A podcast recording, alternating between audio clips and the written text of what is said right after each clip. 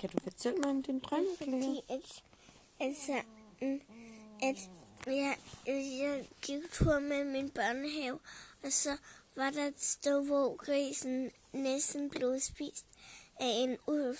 Og så, og så sagde jeg, kom lige herhen, ulv. Kan du spise en person? Ja, jeg kan spise en hel is. Så sagde jeg, ha, hvis jeg hopper på dig, indtil du bliver sød, så kan du måske. Og hvad skete der så?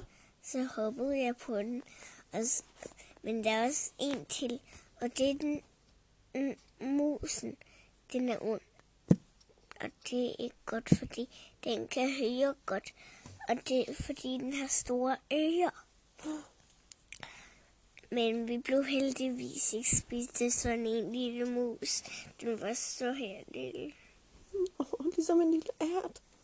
Ja. Dens hus var en ærte. Er det rigtigt? Boede den inde i en ærte? Ja, Den er så lille som et bakterie. Hold da op. Det må være verdens mindste mus. Mm. Så jeg tror faktisk, at den ikke kan spise en hel person. Hvad skete der egentlig med den der gris? Altså, den blev ikke spist, fordi jeg gjorde øhm, reven sød. Gjorde du det? Ja, jeg hoppede på den. Bliver man sød, når der er nogen, der hopper på en? Ja.